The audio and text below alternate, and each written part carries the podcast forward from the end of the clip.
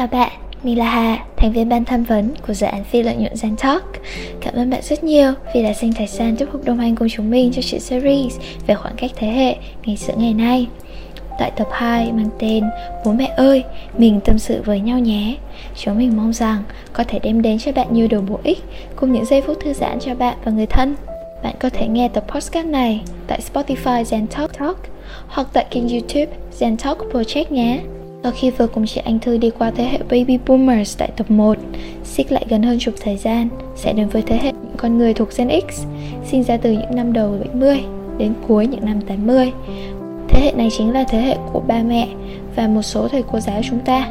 Thì Gen X là thế hệ sống trong thời đại mà nơi vấn đề kinh tế chưa được phục hồi, cuộc sống thì chưa ổn định, sự cạnh tranh ngày càng ngày càng quyết liệt và là đời đầu của việc tiếp cận với công nghệ điện tử đây là thế hệ kế thừa khả năng chăm chỉ, kỷ luật từ cha mẹ thế hệ Baby Boomers. Và khách mời của ngày hôm nay, một cô giáo thuộc Gen X, sẽ cùng mình quay ngược thời gian trở về tuổi thơ và tìm hiểu về những quan điểm, suy nghĩ của một Gen X chính hiệu nha. Xin chào và đây là lúc dừng chân trò chuyện với vị khách mời của ngày hôm nay. Trước khi bắt đầu thì một câu hỏi khởi động rất là quen thuộc. Cô có thể giới thiệu về tên, nghề nghiệp được không ạ? À, xin chào chương trình, chào các bạn. À, mình tên là Phùng Thị Thanh Lài hiện đang là giáo viên giảng dạy bộ môn ngữ văn của trường phổ thông năng khiếu Đại học Quốc gia Thành phố Hồ Chí Minh. Uhm, mình là một người thuộc thế hệ 8X và hiện tại mình đang là à, mẹ của hai đứa con nhỏ, à, một bé là 6 tuổi và một bé là 8 tuổi. Dạ vâng. À, thì trong chương trình này tụi con muốn được nghe cô trò chuyện và sẽ tìm hiểu về những cái quan điểm những cái bối cảnh mà đã hình thành nên cuộc sống của mỗi người. Con muốn hỏi cô là trong cái thời đại của cô khi mà cô sinh ra thì lúc đấy là chiến tranh đã kết thúc nhưng mà cô cái lúc mà cô sinh ra thì có bị cái hậu quả mà chiến tranh để lại thì nó có nhiều không? Và cái tuổi thơ của cô thì nó có bị ảnh hưởng gì bởi những điều đấy không? À, thì thực ra đúng là lúc cô ờ, cái năm mà cô ra đời á là không còn chiến tranh nữa. Mà nó đặc biệt hơn là đúng vào cái năm cô ra đời thì đất nước mình bắt đầu là đổi mới theo cái ờ, định hướng thị trường và theo cái hướng xã chủ nghĩa đó. Cô cũng không biết là có phải rằng cái mốc thời điểm đổi mới đó nó làm cho thế hệ của cô khác như thế hệ trước hay không. Ừ. nhưng mà nghe bố mẹ kể lại thì rõ ràng là thời đại của cô bắt đầu mọi thứ nó dễ thở hơn không còn bao cấp nữa. À, và cuộc sống mà tương đối nó đi vào sự ổn định. Thì ừ. giống như là gia đình con thì con bố mẹ đều ở ngoài miền bắc á và con thấy hồi đó nó cũng sẽ có một số cái kiểu là gia đình khá là đông con. Và cái vấn đề mà về khẩu phần ăn của mọi người á, nó cũng sẽ khó khăn. Thì gia đình cô có thuộc cái trường hợp đó không ạ? Gia đình của cô thì cũng đông anh em ba mẹ cô có tới 5 người con và cô là con út. Thực ra hồi đó là ba mẹ cô là giáo viên nhưng mà cái cuộc sống cũng không có dư giả gì. Sau đấy thì ba mẹ phải chuyển nghề rồi chuyển sang uh, kinh doanh bán. Nhìn chung là cái cuộc sống của cô ngày xưa vất vả thì cũng không thật sự là vất vả so với những hoàn cảnh khác đâu. Nhưng mà cái vấn đề mà cô nghĩ khó đó là cái tư tưởng đến trường hay là cái việc mà khuyến khích những đứa trẻ nó cùng đi học á thì điều này là một cái điều mà nó vẫn chưa được phát triển lắm mà may mắn là cô cũng sinh trưởng trong một gia đình vì bố mẹ đã từng là giáo viên cho nên là cái việc học luôn được hướng đến à, và luôn được khuyến khích là các con phải đi học ừ.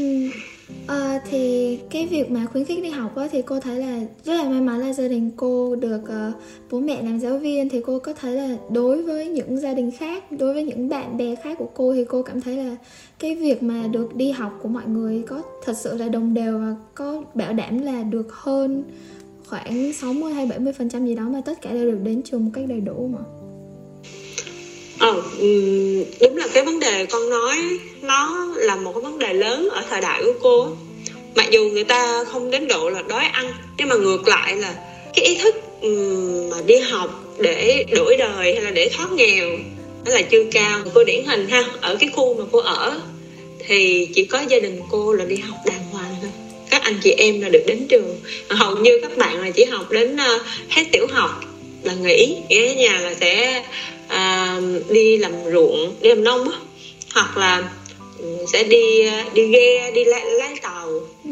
rồi theo thùa may ván chung là làm những cái nghề gì mà miễn mà họ không được đến trường thôi và trẻ con thời cô á đi đến trường rất là khờ con ừ. kiểu như là um, kiểu như là những đứa trẻ dường như là ba mẹ vẫn còn bị áp lực cái chuyện về miếng ăn á ừ. nên chỉ có miếng ăn là đủ thôi còn cái mặt hay là sự học thì họ không quan tâm lắm. Và chính vì những đứa trẻ nó, nó, nó bố mẹ không quan tâm tới việc đó cho nên là chúng đến trường bằng một cái tâm thế rất là lơ mơ. Đó đó là cái đặc điểm và thời đại của cô đấy.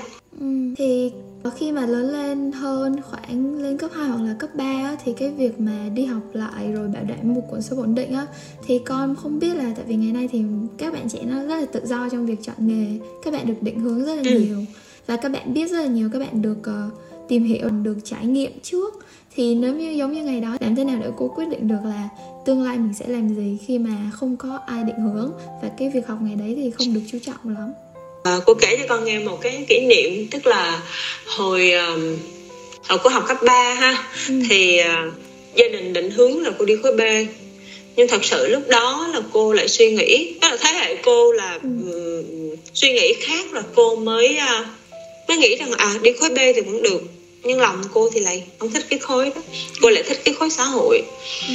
lúc đó gia đình cô hầu như là không có một cái thông tin gì về việc là nếu mà cô đi theo cái ngành văn học thì cô sẽ làm cái gì cô viết báo hay cô làm biên tập viên hay là cô đi dạy hoàn toàn không biết gì cả ừ. Ừ. cho đến khi mà cô uh, quyết định chọn học ngành văn thầy cô ở trong trường mới gọi cô lên phòng giáo viên hỏi cô là em đi học cái ngành đó đó thì ra em làm cái gì? Thì thật sự là lúc đó mặc dù là cô học lớp 12 rồi con nhưng mà những thông tin đi về dưới quê của, của cho những đứa trẻ tỉnh lẻ đó nhưng mà có nhiều. Gia đình không hề biết gì về chọn ngành. Ở dưới quê chỉ đơn giản là nghĩ ừ, à, chọn cái ngành gì mà ra trường có thể xin được việc làm liền có thể có thu nhập để nuôi sống bản thân thế là đủ rồi. Còn chuyện là à, cái quá trình đứa trẻ nó lên một trường đại học nó học nó ra trường nó tìm một công việc rồi trong cái công việc đó tiền bạc không phải là tất cả chỉ là đứa trẻ nó cảm thấy hạnh phúc hay không cái người học đó trở thành người trưởng thành đó, họ có thật sự là tự tin trong cuộc đời của họ hay không? Thì cả gia đình cả nhà trường và bản thân cô cũng rất là mơ hồ. Nhưng mà tự tự trong cô đã có một cái niềm đam mê. Là cái quan trọng cuối cùng là ngay cả khi con người ta uh, gặp rất nhiều những cái điều bất lợi hoặc là những điều mà nó không uh, cho họ được uh, một cái sự phát triển ừ. thì niềm đam mê là yếu tố để giữ cho họ sẽ luôn phát triển ừ. đó cô mới mới trả lời với các thầy cô mình là um, em nghĩ là chỉ cần em có đam mê thì em sẽ học tốt. Mà em đã học tốt rồi thì em ra đời xã hội sẽ cần cho em chứ. Em sẽ làm cái gì xã hội cần. Ừ, thì cô chỉ trả lời như vậy thôi. Và thật sự đến bây giờ nó vẫn là đây là quan điểm sống của cô. À, dạ thì giống như là như cô đã nói thì chắc chắn là cái thế hệ trước mọi người rất là đề cao cái chữ gọi là ổn định đi làm là phải đặt rõ là sẽ làm gì và sẽ phải duy trì một cuộc ừ. sống như thế nào ừ. nên là con thấy thì giống như đến ngày nay các bạn ngày nay vẫn cái vấn đề mà về việc trái ngành theo cái định hướng của bố mẹ nó vẫn là một cái vấn đề rất là nhiều bạn muốn giải quyết và những bố mẹ thời nay á, thì nó cũng thuộc vào khoảng thời đại của cô hoặc là trước đó nữa thì cô thấy ừ. là cái việc mà có một cái sự khác nhau giữa là sẽ có người đi theo đam mê và sẽ có người là họ đi theo ổn định và họ tiếp tục là truyền lại cái điều đó cho con cháu theo như là bố mẹ họ để truyền đại thì cô nghĩ sao về vấn đề này Ừ. Thật ra cô nghĩ có hai cái đức tính mà sẽ giúp cho người ta thành công trong cuộc sống Thứ ừ. nhất là nuôi dưỡng đam mê Và thứ hai là sự kiên trì và nhẫn nại ừ, yeah. Dạ. ừ. Ừ, đó thì um, có thể rằng là bạn uh, bạn sẽ quyết định chọn mọi thứ theo đam mê và bạn ừ, sẽ hoàn toàn chịu trách nhiệm với điều đó. Nhưng bây giờ ngược lại là bạn trong một cái hoàn cảnh nào đấy bạn không thể sống theo đam mê của mình thì vẫn hãy cứ nuôi dưỡng nó ở trong mình. À ừ. bạn có thể đi đường vòng hoặc là bạn um, có thể làm những cái nghề những lĩnh vực mà không liên quan tới nó khác rất xa với đam mê của bạn. Nhưng mà không có ai cấm bạn từ bỏ cái đam mê và bạn được quyền đến với nó bất cứ lúc nào. Mà Ừ, cô cô nghĩ thời đại bây giờ mà uh, xung đột về chuyện chọn chọn nghề á, dường như là nó không còn là một cái vấn đề quá lớn nữa. Đặc biệt là xu hướng của giáo dục khai phóng hiện nay á, ừ. là không đào tạo con người của nghề nghiệp con người của công cụ mà là đào tạo một con người đa diện. Ừ. cho dù con đi một cái lĩnh vực nào thì cái gọi là tư duy và uh, những cái kỹ năng của con á, đều giúp cho con thành công hết. Ừ, dạ đúng ờ, thì có một vấn đề nữa mà con muốn hỏi cô đó là về những cái quan điểm á. ngày trước thì cô được kế thừa những cái quan điểm của cha mẹ thì bố mẹ sẽ dạy cô về là con phải như thế này con phải sống như thế nào và có những cái quan điểm xã hội được hình thành theo mỗi bối cảnh khác nhau thì khi mà cô được kế thừa những quan điểm của bố mẹ thì cô thấy là cô học được những gì từ đó và cô đã thay đổi những gì để bây giờ khi mà dạy lại con cô thể khắc phục được những sai lầm mà thế hệ trước cô cảm thấy là nó không còn phù hợp với bây giờ nữa. Ừ, cảm ơn con. Đây cũng là một câu hỏi hay.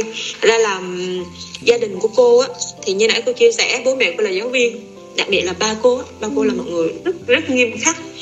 Sự nghiêm khắc của ba cô thể hiện chỗ là ông sẽ dạy từ cái cách nói năng đi đứng à, cách giao tiếp và ứng xử với mọi người ừ. và khi mà ông ông dạy thì ông sẽ kèm theo là đòn roi đó ba cô đánh đòn con cái ghê lắm ừ.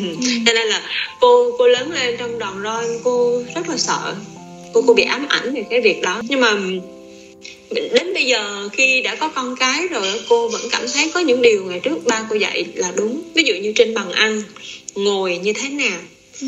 gấp thức ăn ra sao ăn cơm xong để cái chén và đôi đũa ra sao? Thì đó là thuộc về cái cái nếp nhà hay là chính trong những cái bài học nhỏ đó đó. Nó hình thành cho mình một cái thái độ là tôn trọng những người khác trên bàn ăn chẳng hạn. Đó là những điều mà mình vẫn luôn trân trọng và kế thừa thế hệ trước. À, tuy nhiên cũng có những điều mà mình phải thay đổi. Ví dụ như cái việc là đánh con cái ha. À, quan điểm của cô là nếu mình nói con một lần con không nghe thì mình vẫn nói lần thứ hai nhưng mà mình sẽ đổi cái cách nói mình sẽ quan sát xem là trong cái lần thứ nhất mình nói như vậy đó vì sao con không hợp tác và lần thứ hai chắc chắn cô vẫn kiên trì nhưng mà cô thay đổi thế làm sao mà đến một lúc nào đó con sẽ sẵn sàng hợp tác và lắng nghe mình ừ. chứ là sẽ không dùng đòn roi nữa ừ. với một cái nữa thời đại ngày đó đó thì ba mẹ với con cái dường như có một khoảng cách ừ. ba luôn là người dạy nhưng mà ba mẹ thiếu sự đồng hành. Nhất là ba cô không hề đồng hành. Là khi cô lớn lên nó có những cái suy tư cảm xúc thậm chí là những âu lo một mình mình phải mang lấy á. Và một ừ. mình mình phải giải quyết thôi. Mình không thể nào chia sẻ hay là mình mong ba mẹ hãy đồng hành cùng với mình. Thì đó là những điều mà cô đang cố gắng thay đổi. Cô đang chuyển một cái tâm thế từ hình ảnh ba mẹ là một người luôn đi trước trở thành ừ. ba mẹ là người luôn đi song song cùng với con. Ừ, cái khoảng cách thế hệ nó sẽ được uh, rút ngắn theo thời gian và mọi người sẽ uh, tạo một cái cảm giác cho con biết là nó không có cô đơn trên cái cuộc hành trình của nó đúng rồi đúng ừ. rồi thì có một vấn đề nữa là uh, có cái vấn đề này thì thật ra tụi con cũng không biết quá rõ nhưng con thấy nó ảnh hưởng khá là nhiều đến cái việc mà nhiều người trong cái khoảng thời gian của cô đã khá là thay đổi về cái vấn đề ổn định giống như là vào năm 2008 khoảng khoảng thời gian đó thì nó có một cái cuộc khủng hoảng kinh tế và cái phần uh, về cái việc mà kiếm tiền và lo cho cuộc sống rất là khó khăn. Thì giống như bố con thì ngày trước bố học uh, y y để bố thi thì nếu mà học y thì đương nhiên là mọi người sẽ nghĩ là sẽ vào một uh, bệnh viện nào đó để làm. Nhưng mà sau đó thì khi mà bước vào bệnh viện làm á thì cái ngày xưa thì hay tính lương là chỉ có hồi bố con là chỉ tính lương chỉ có mấy trăm nghìn thôi. Thì đến lúc sau mọi người khi mà làm việc ở đấy thì cái vấn đề lương nó không đủ ổn định. Và khi bố lập gia đình thì bố ừ. phải chuyển một cái ngành nghề khác.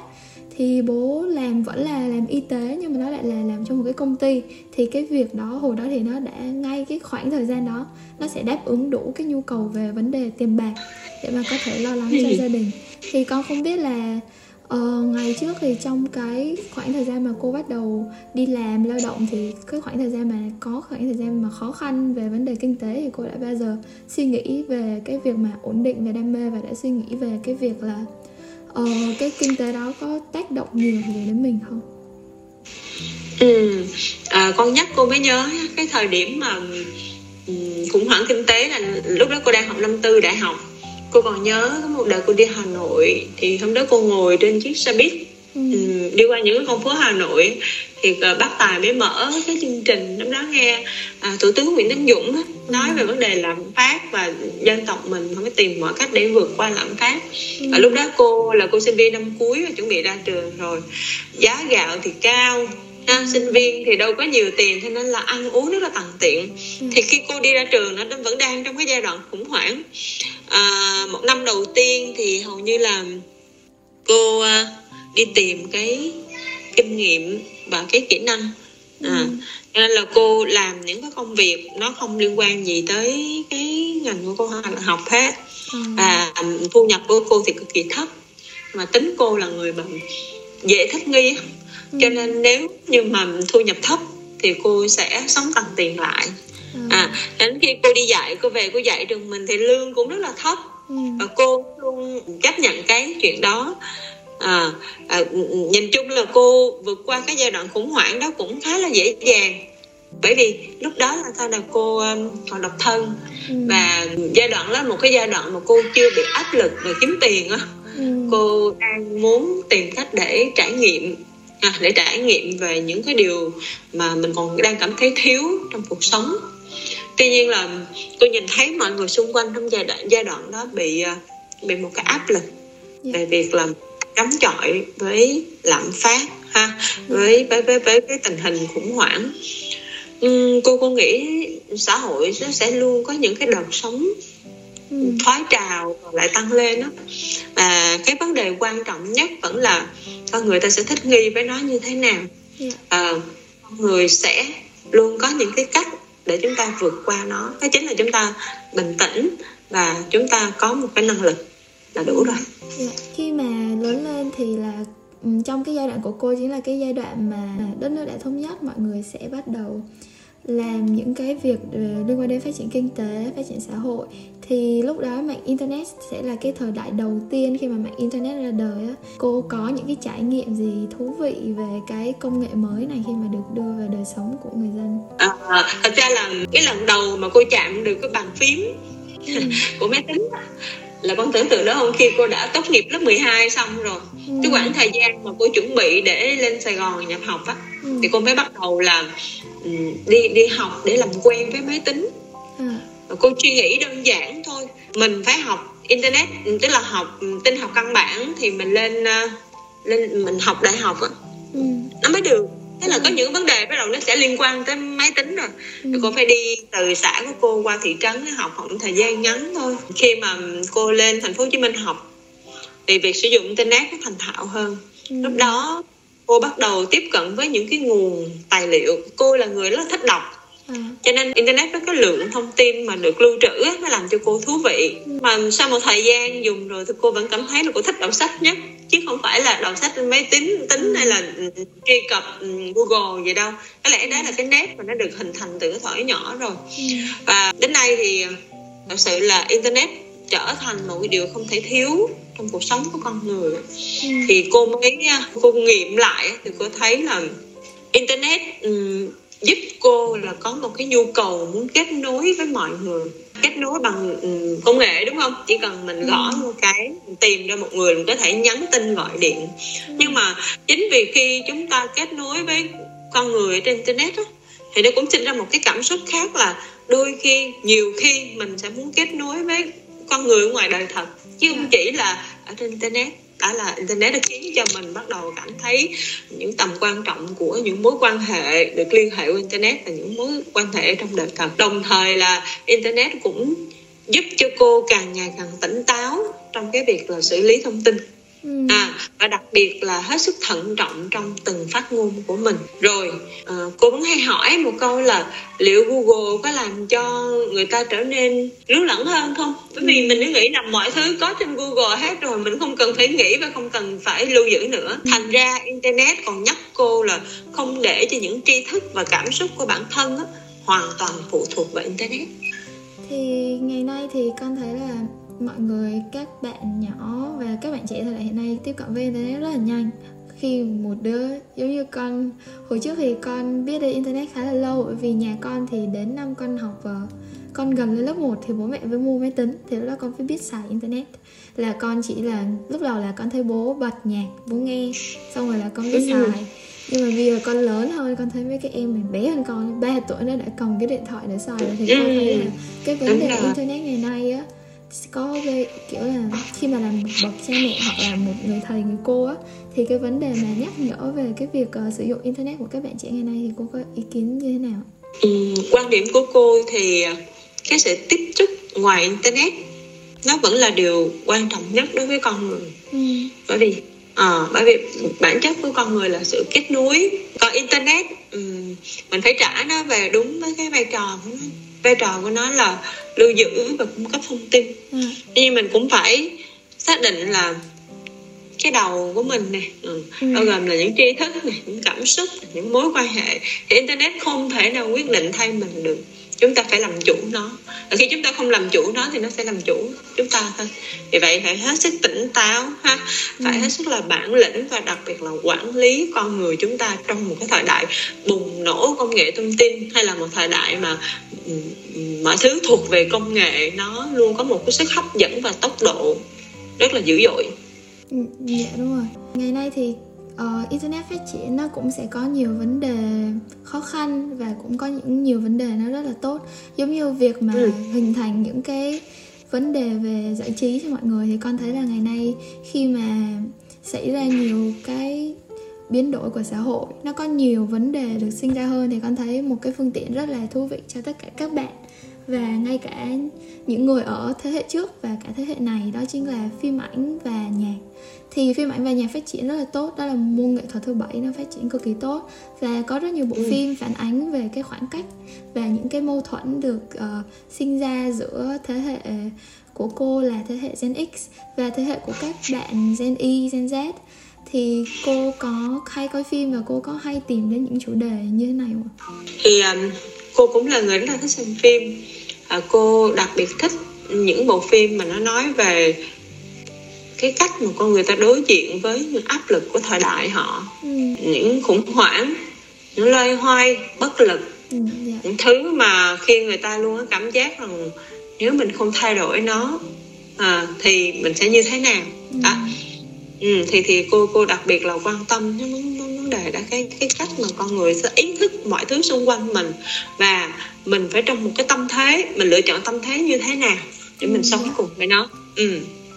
Vậy thì ờ, cô có thể chia sẻ về một bộ phim mà cô cảm thấy rất là thích và cái mà cô thích nhất của bộ phim đó cho tụi con biết không ạ? à, cái bộ phim mà khiến cho cô ấn tượng nhiều nhất đó là bộ phim ký sinh trùng. Ờ, thì à, thì thì trong đó bộ phim hầu như là nó khai thác những góc độ bi kịch của con người nhiều hơn. Ừ, dạ đúng rồi. Một cái điều lạ là khi cô xem bộ phim nó xong cô không hề bị ám ảnh. Ừ, và trái lại cô nghĩ là mọi thứ trong cuộc sống này nó đều có thể biến thành bi kịch. Dạ. đúng không? Ừ. nhưng mà mình cũng có thể khiến cho nó trở nên tích cực hơn. Cái quan trọng là mình sống mình đừng có uh, mù quáng quá Ừ, đừng có tham lam quá. À, à, mình phải tập một cái tâm thế là ừm, mình kết nối với tất cả mọi người. Rồi mình đừng có đam mê hay là chạy theo vật chất những cái thứ vật chất mù quáng xa hoa phù phiếm đó ừ, Ờ, gây ra những cái khoảng cách và nỗi cô độc của con người chẳng hạn thì đó là những cái suy nghĩ của cô khi mà cô xem cái bộ phim ký sinh trùng đấy ừ, ừ, dạ. Vào những cái vấn đề ngày nay thì các khoảng cách thế hệ nó đã làm cho con người có những cái vấn đề và nhất là vấn đề về gia đình thì giống như cô nói là tình cảm gia đình là một thứ rất là chân quý và con cũng cảm thấy điều đó rất Ừ. chân quý nhưng Ừ. mà cô có thấy là vẫn còn nhiều trường hợp mà mọi người vẫn chưa kết nối được với gia đình mình. Và cái phần đấy thì nó có một phần liên quan đến cái mỗi cá nhân sẽ có mỗi ý kiến khác nhau và mỗi người sẽ uh, bảo vệ cho cái quan điểm của mình á. Thì theo cô là uh, vì sao mà thế hệ của Gen X là bố mẹ ngày nay lại có một cái sự mâu thuẫn lớn như thế đối với con cái? Ừ dạ cảm ơn con. Uh, thực ra nếu gọi là mâu thuẫn thì nó cũng chưa chính xác lắm đâu. Ừ, nó sẽ mình tạm gọi mình tạm gọi nó là những vấn đề thôi. Ừ, những vấn đề đó thuộc có thể là không có một sự đồng thuận về cách ứng xử xã hội chẳng hạn. Ừ, về sự học ừ, về sự học ha về những kế hoạch trong tương lai. Bởi vì thế hệ X của cô ừ, như đã cô kể con nghe là cô không có uh, nhiều áp lực thành ra là khi mà tạo ra một thế hệ thế hệ Z chẳng hạn thì nó sẽ có những cái vấn đề như sau. Một là số lượng con ít lại ừ, ha. Ừ, đời sống bắt đầu nâng cao hơn một mức và những yêu cầu của xã hội cái áp lực về cạnh tranh nó tăng lên rất là nhiều. Ừ. rồi và chính ừ, bố mẹ cũng rút kinh nghiệm. Từ giống như nãy cô cô kể thế nào là hồi đó bố mẹ nuôi dạy mình mình có những cái suy tư chứ và đến ừ. thời con mình mình mình phải khác và khi mình khác đi là mình đã có một cái áp lực rồi yeah. Dạ. đó thì bố mẹ có cái áp lực của bố mẹ con cái cũng có một cái áp lực của của của con cái ừ. nhưng mà cô cảm giác là thế hệ x của cô á sống có vẻ chậm hơn các bạn ừ. thế hệ với các bạn là thế hệ mà tôi cảm thấy ta các bạn năng động nè nhạy bén cái tốc độ xử lý thông tin của bạn rất là nhanh ừ. và đặc biệt là tư tưởng toàn cầu tích cực tức là cái tư tưởng của bạn hướng ra bên ngoài nhiều hơn dạ, ừ. thầy cô thì lại hướng vào trong nhà à, cái gì cũng phải trong nhà trước cái đã ừ. tuy nhiên các bạn cũng có một cái vấn đề đó là các bạn thiếu sức bền và sức khỏe và tâm lý ừ. đồng thời là cái nhu cầu kết nối những người xung quanh của các bạn lại không được đặt lên hàng đầu yeah. Dạ. là nếu mà các bạn ở một mình cũng chẳng sao cả và các bạn ở giữa cộng đồng cũng không sao ừ. nhưng thế hệ của cô ấy, lúc nào phải có tính cộng đồng là quan trọng nhất yeah.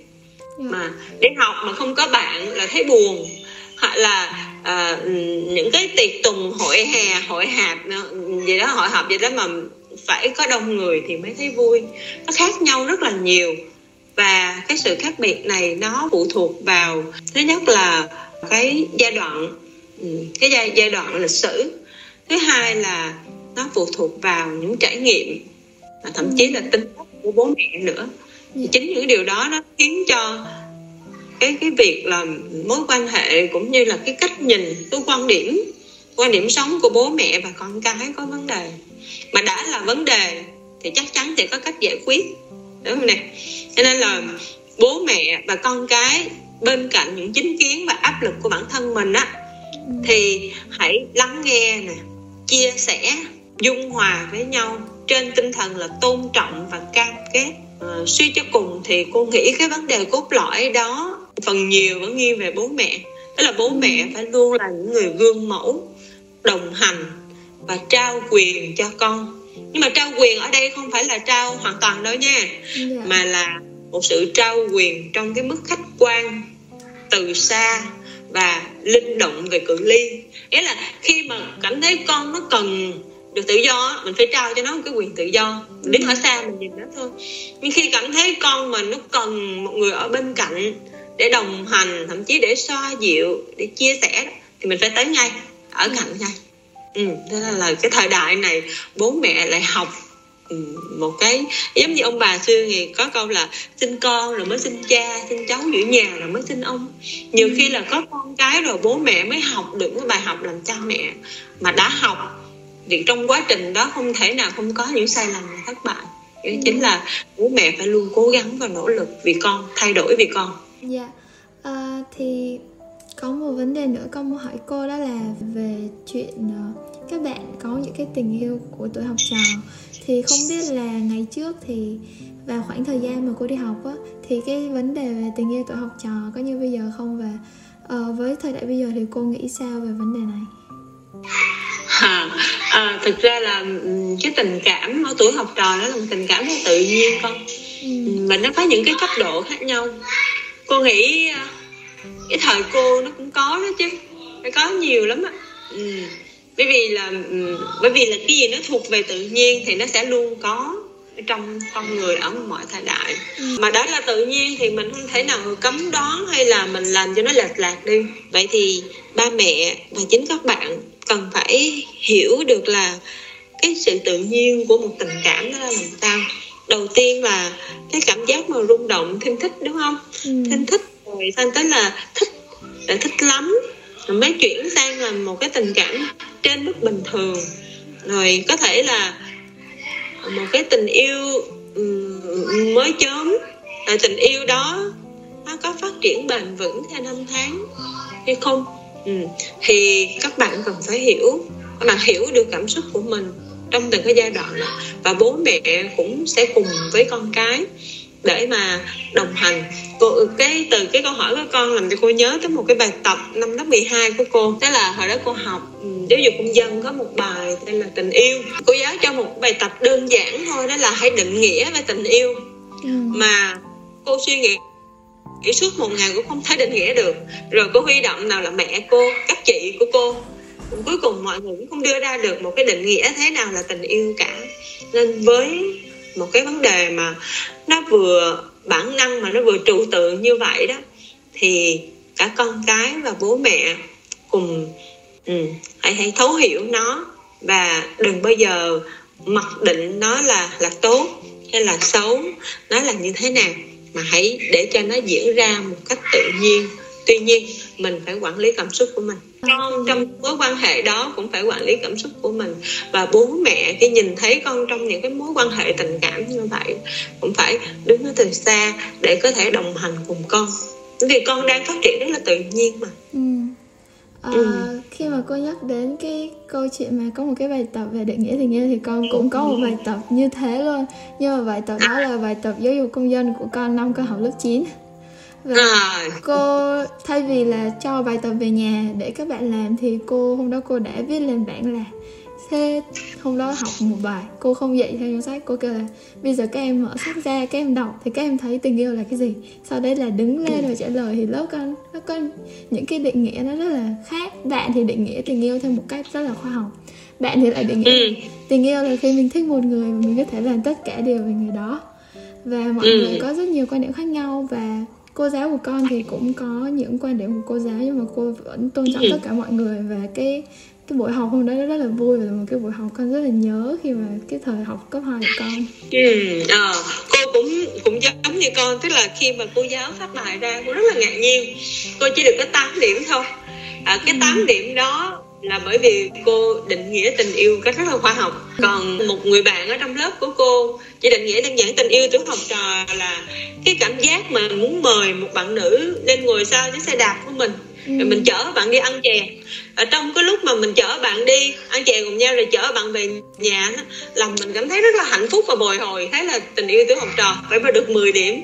Cái sao cô mới nghiệm ra một điều ờ cái vấn đề quan trọng chắc là chính mình phải cảm cảm nhận được cái thứ gì đó nó tự nhiên ở bên trong. Có lẽ bạn đã để từng trải qua cảm giác rồi, nên là cái cách mà bạn định nghĩa về tình yêu nó rất là giản dị và nó tự nhiên, đúng không con?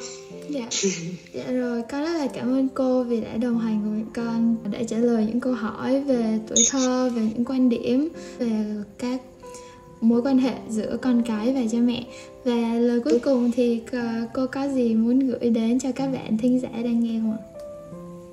À, bởi vì chủ đề của cái buổi nói chuyện ngày hôm nay đó nó làm chúng ta chia sẻ về những góc nhìn tình cảm gia đình về một thế hệ ít um, nhìn nhận cũng như là cảm nhận về thế hệ Z. Cho nên là lời con muốn gửi đến các bạn đó là có hai điều. Thứ nhất là cái niềm hạnh phúc lớn nhất của con người là có nhau.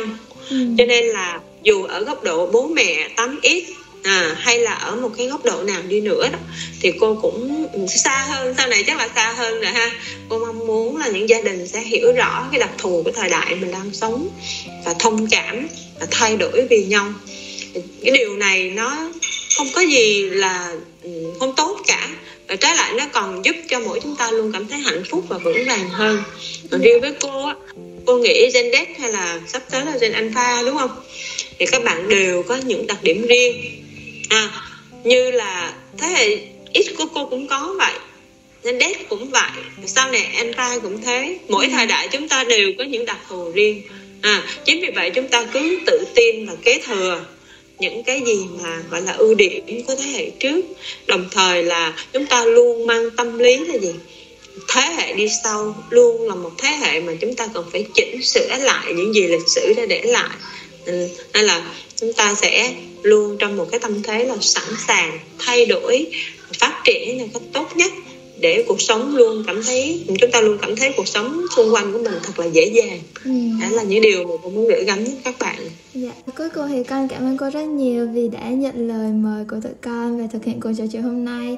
Chúc cô sẽ có thật nhiều thành công trong cuộc sống sức khỏe tốt và đương nhiên là một điều chúc nữa mà dự án của chúng con một thông điệp mà tụi con cũng muốn gửi đến tất cả mọi người đó là chúc cho mối quan hệ của gia đình ngày càng gắn kết hơn và uh, các thành viên trong gia đình dù là khoảng cách thế hệ có bao nhiêu thì mọi người vẫn uh, tìm được ra điểm chung của nhau và có một cuộc sống thật hạnh phúc và vui vẻ rồi tôi cảm ơn các bạn. Chúc cho chương trình của các bạn luôn thiết thực như vậy ha. Dạ con cảm ơn cô rất ừ. nhiều.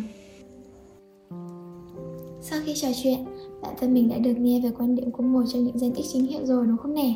Vậy bạn thấy sao? Thực tế sẽ còn rất nhiều câu hỏi được đặt ra. Vì mỗi nhà mỗi cảnh mỗi người lại mỗi khác. Chúng ta không thể đánh đồng bất kỳ ai với ai. Không thể đưa một khuôn mẫu nào đó để nói về một điều gì đó quá lớn. Và cũng như thế khách mời của ngày hôm nay hay những nghiên cứu mà chúng mình tìm được cũng chỉ là một tài liệu để bạn tham khảo mà thôi.